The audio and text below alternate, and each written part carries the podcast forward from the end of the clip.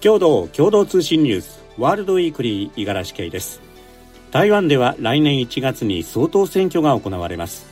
中国に厳しい姿勢を取る与党民進党の候補と中国に融和路線を取る野党国民党と台湾民衆党による統一候補の一騎打ちとみられていましたが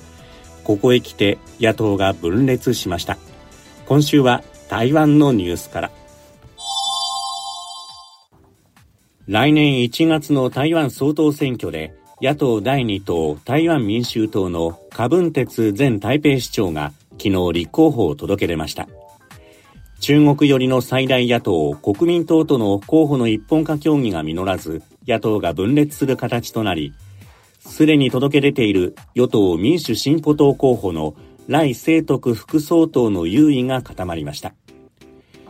中国は来氏を台湾独立派とみなして敵視しており、来氏が当選した場合、台湾への圧力を強める構えです。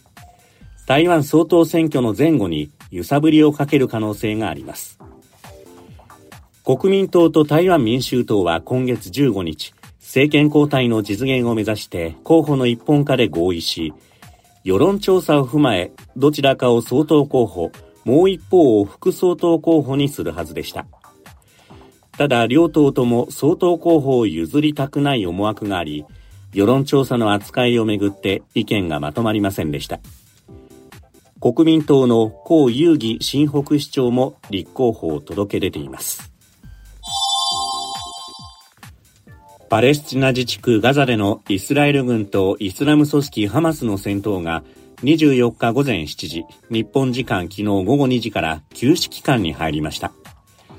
先月7日にハマスの奇襲攻撃で戦闘が始まって以来休止は初めてで、仲介役のカタール政府は休止の延長もあり得るとして恒久的な停戦につながることに期待を示しました。戦闘休止はガザの全域が対象で、双方が合意した休止期間は4日間となっています。WHO 世界保健機関は23日、中国での子供の肺炎急増について中国当局と協議したと明らかにしました。現段階の報告では、すでに知られている病原体による肺炎とみられ、中国への渡航制限は不要と判断しています。北京や中国東北部の遼寧省などで子供の肺炎が急増しているという報道があり、WHO は22日、中国に詳細を報告するよう求めていました。23日の協議で中国当局は要請されたデータを示し、新たな病原体や一般的な呼吸器疾患と異なる症状は確認されていないと説明しました。WHO は引き続き状況を注視する方針です。人材に関する各国の法制度などを評価する世界人材競争力指数の今年版の順位が発表され、日本は26位でした。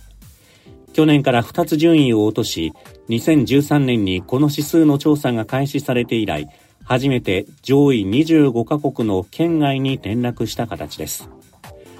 フランスなどに拠点を置く世界有数の経営大学院インシアードが報告書を発表したもので、世界134カ国を対象に各国の人材の能力を引き出す環境など6項目を評価し指数として示しました。世界1位がスイスで2位はシンガポール、3位はアメリカと続きました。26位の日本は人材維持の項目が去年より5つ順位を落としたのが全体順位にも響きました。一方、韓国は24位に順位を上げ、初めて日本との順位を逆転させました。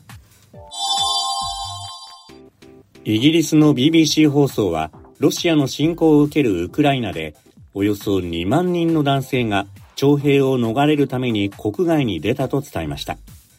川を泳いで渡ったり、暗闇に紛れて徒歩で国境を越えたりして逃れる一方、出国に失敗し、ウクライナ当局に拘束された人も2万人余りいたということです。BBC によりますと、これはウクライナに隣接するポーランドなど5カ国の不法入国の記録から明らかになったもので、侵攻が始まった去年2月から今年8月までのデータだとしています。ウクライナでは総動員令が出ているため、18歳から60歳までの男性の出国が原則禁止されています。ただ、健康上の理由で出国が許可されるケースもあることから、嘘の診断書を作るなどして国を出る人も後を絶たないということです。イギリスの広告規制団体の広告基準協議会は22日、トヨタ自動車の2件の広告に関し、環境への影響を無視した運転を容認しているとして禁止すると発表しました。問題とされたのは、トヨタの荷台付きの SUV スポーツタイプ多目的車ハイラックスの2件の広告です。トヨタは何台もの車両が平原を横切り、一斉に川を渡る CM 映像を Facebook で公開しました。この映像やポスターに対し、環境に有害な行動を容認していると苦情が寄せられていました。一方、トヨタ側は、映像は許可を得てイギリス以外の海外の私有地で撮影されたとして、生態学的に影響を受けにくい環境だったと反論しています。これを言うと私いつも変わった人扱いされるんですけど、4年前に台湾旅行に行った時に、ちょうどその時も台湾総統選をやっていて、個人的な趣味で与野党それぞれの候補の選挙事務所を覗いてきたことがあります。えー、中自由に入れるんですね、あれ。で、蔡英文さんの事務所はもう本当に賑わっていて、一方の対立候補の事務所はもうガラーンとしていてですね、ああ、その時点で勝敗見えたと思いましたね。えー、台湾の選挙戦、今回も盛り上がりそうです。注目したいと思います。共同通信、次の配信は、キクリポです。街の小さな本屋さん、最近は見かけることが少なくなりましたが、大阪に多くの客で賑わう13坪の小さな書店があります。その魅力は何か取材した記者が紹介します。どうぞお聞きください。ワールドウィークリー今週はお時間となりました。では皆さん良い週末を。